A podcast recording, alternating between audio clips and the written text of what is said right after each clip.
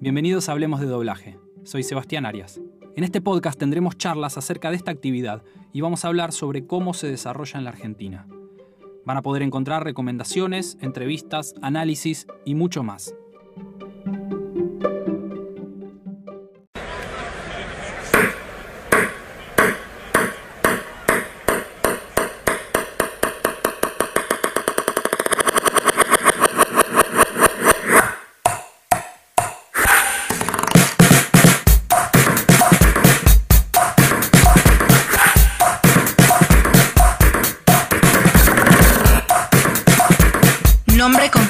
Mi nombre completo es Agostina María Longo.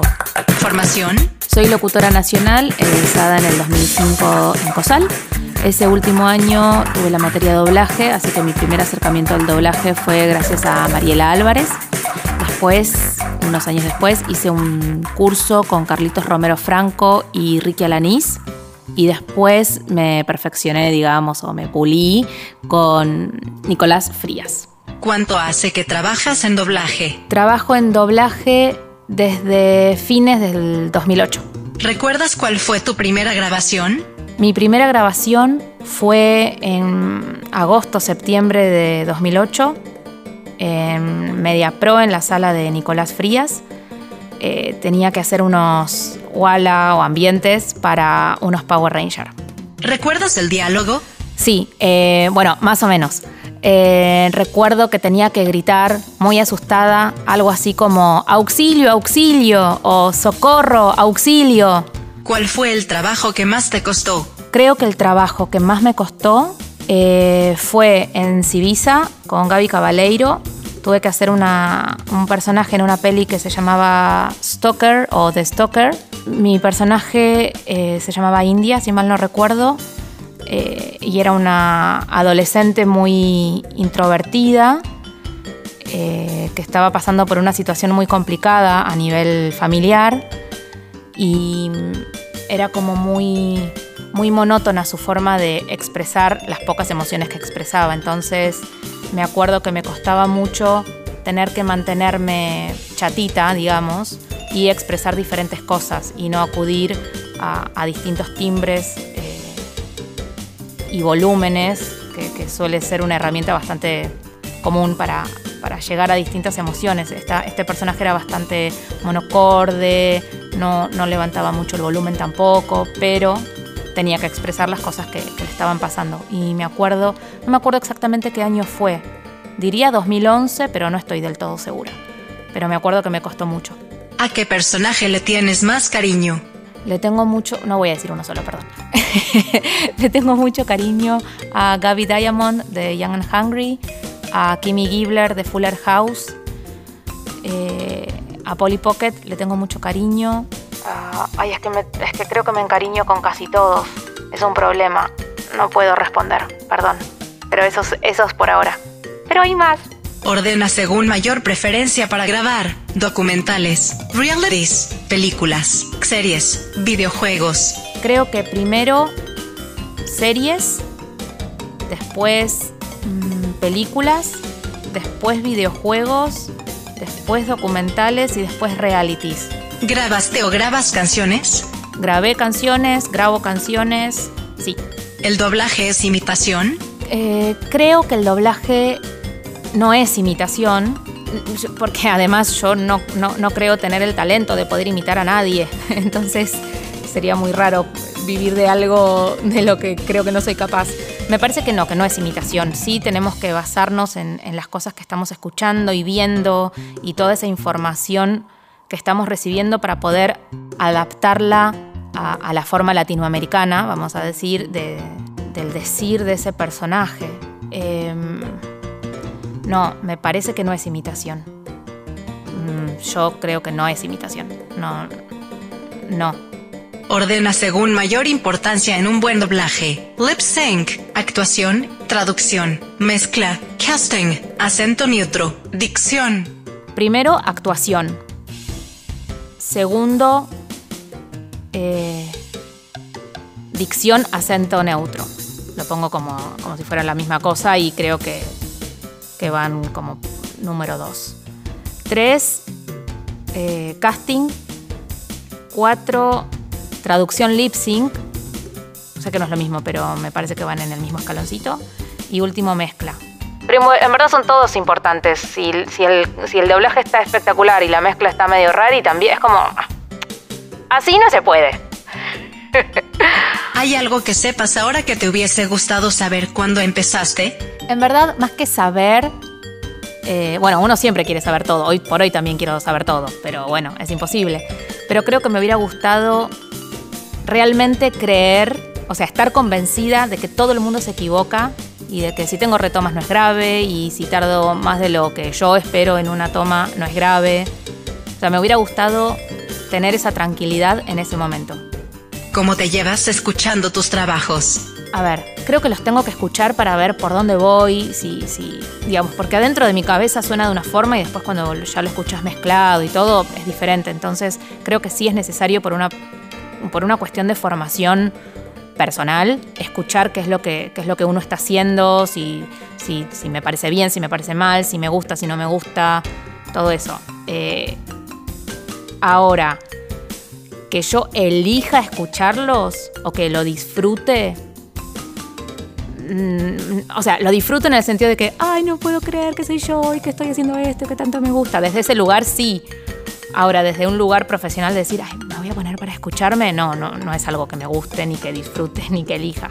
¿Crees que en la actualidad se puede vivir solo de doblaje? Es muy complicado, ¿no? Creo que hoy por hoy no se puede vivir solo de doblaje. Para poder vivir de doblaje, creo que tenés que estar... desde las, no sé, 7 de la mañana hasta las 3 de la mañana en 3 millones de estudios, para que te dé un número. Sí se puede vivir de trabajar con la voz, que gracias a Dios es mi caso, pero no es que hago solo doblaje, hago comerciales, hago actings, IBRs, videos institucionales, videos internos, audiolibros. Es como que hay toda una ramificación de la actuación de la voz que va por ese lado, que no es solamente el doblaje. ¿Tienes algún proyecto pendiente? Bueno, sí, quiero creer que sí. A nivel locución, me gustaría ser la voz de alguna radio y volver a ser la voz de algún canal. Fui la voz de Nickelodeon un tiempo, fui la voz también de Disney Channel, pero me gustaría volver a ser la voz de algún canal y ser la voz de alguna radio que nunca fui. Y respecto a doblaje, sí, creo que me quedan un montón de personajes por poder explorar. Sí, un montón. ¿Qué es lo que menos te gusta de trabajar en doblaje? Lo que menos me gusta, en verdad, es ajeno al doblaje. Lo que menos me gusta es toda la parte administrativa. Tener que hacer facturas, tener que escribir reclamando pagos, tener que mandar 3.000 millones de papeles para que me den el alta de proveedora en algún lugar, para que entonces después me pasen una orden de compra y poder hacer una factura. Todo eso es lo que menos me gusta. Y voy a agregar como una especie de nota al pie, que estamos yendo y viniendo a tantos estudios, que eso es hermoso. A mí me gusta, digamos, esto de ir y venir, pero en invierno es como muy terrible, sufro mucho el frío, entonces los días de mucho frío y lluvia y todo eso es como que me gustaría que no sucediera, pero es el clima eso. La parte administrativa y el clima. Nombra a 3 referentes locales. Sin pensarlo demasiado, porque no lo tengo que pensar y estoy completamente segura de esta respuesta, voy a poner en el primer lugar a Mara Campanelli, que me parece una actriz súper puntillosa, prolija, limpia, todo. Me encanta lo que hace y tuve la buena suerte de que ella me dirigiera y ahí me terminó de cerrar todo. Me encanta, es Mara Campanelli, te amo, Mara. Después me gusta mucho lo que hace Mario de Candia, me encanta. Lu Falcón, me gusta mucho lo que hace. Mariela Álvarez, me encanta lo que hace. ¿Cómo llevas tus anotaciones de citaciones y demás? Me llevo pésimo con la tecnología. No, gracias que tengo mail, Instagram y Twitter. No, agenda de papel y un cuadernito también de papel. Vamos a decir que son 3D, así queda como moderno, pero no. No.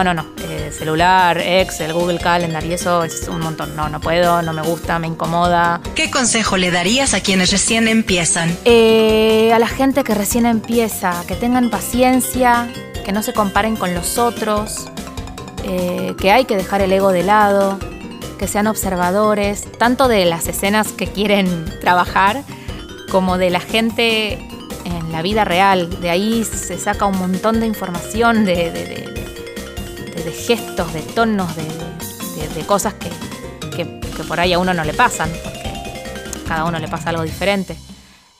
Paciencia, observación, bueno, preparación, ¿no? Por supuesto. No vas a caer así del cielo y pretender trabajar y hacer las cosas espectacular. Sí, mucho trabajo, ¿no? Prepararse.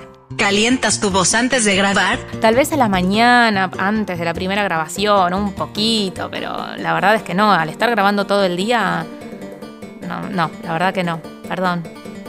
No sigan mi ejemplo. ¿Tienes algún destrabalenguas o frase especial que suelas decir? No tengo. ¿Te realizas controles foniátricos? Creo que no me hago los exámenes con la regularidad que debería. Debería hacerme una vez por año y no sucede. Pero lo cierto también es que esto no es una excusa, solo es una explicación. Me cuido mucho. No fumo, no tomo mucho, no ando gritando por cuando hay aires acondicionados tampoco hablo mucho, es como que me cuido bastante. Durante esta cuarentena, ¿estás grabando remoto? Sí. ¿Crees que es una modalidad que llegó para quedarse? Me gustaría decir que no quiero que se quede. A ver, grabar por mi cuenta, locuciones, cosas así que no requieren, o sea, que no son doblaje, yo ya venía grabando, creo que muchos de mis colegas y yo ya veníamos grabando hace bastante. No es lo mejor, pero está bien, sirve, funciona para todos, para las dos partes. Para doblaje me parece que no es lo ideal y me gustaría que esta modalidad no se quede. Pero bueno, uno se tiene que ir amoldando también a los tiempos. Pero igual sigo usando agenda de papel, a eso no me amoldo. Comparte tus redes sociales para aquellos que quieran seguirte o escuchar tus trabajos. En YouTube soy Agos Longo. En Instagram y en Twitter soy @agoslongo_. Esto lo puedes borrar totalmente, este es un mensaje mío para vos. Creo que respondí todo y gracias por todo, siempre. ¡Adiós!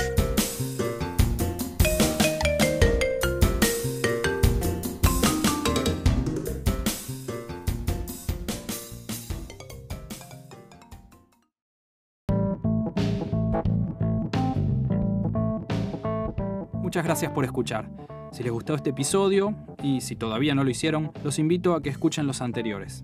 Para mensajes y comentarios, me encuentran en Facebook como Sebastián Arias, director de doblaje, en Twitter como @doblajearias, y en Instagram, que es donde suelo estar más activo, pueden encontrarme como Sebastián-Arias-doblaje.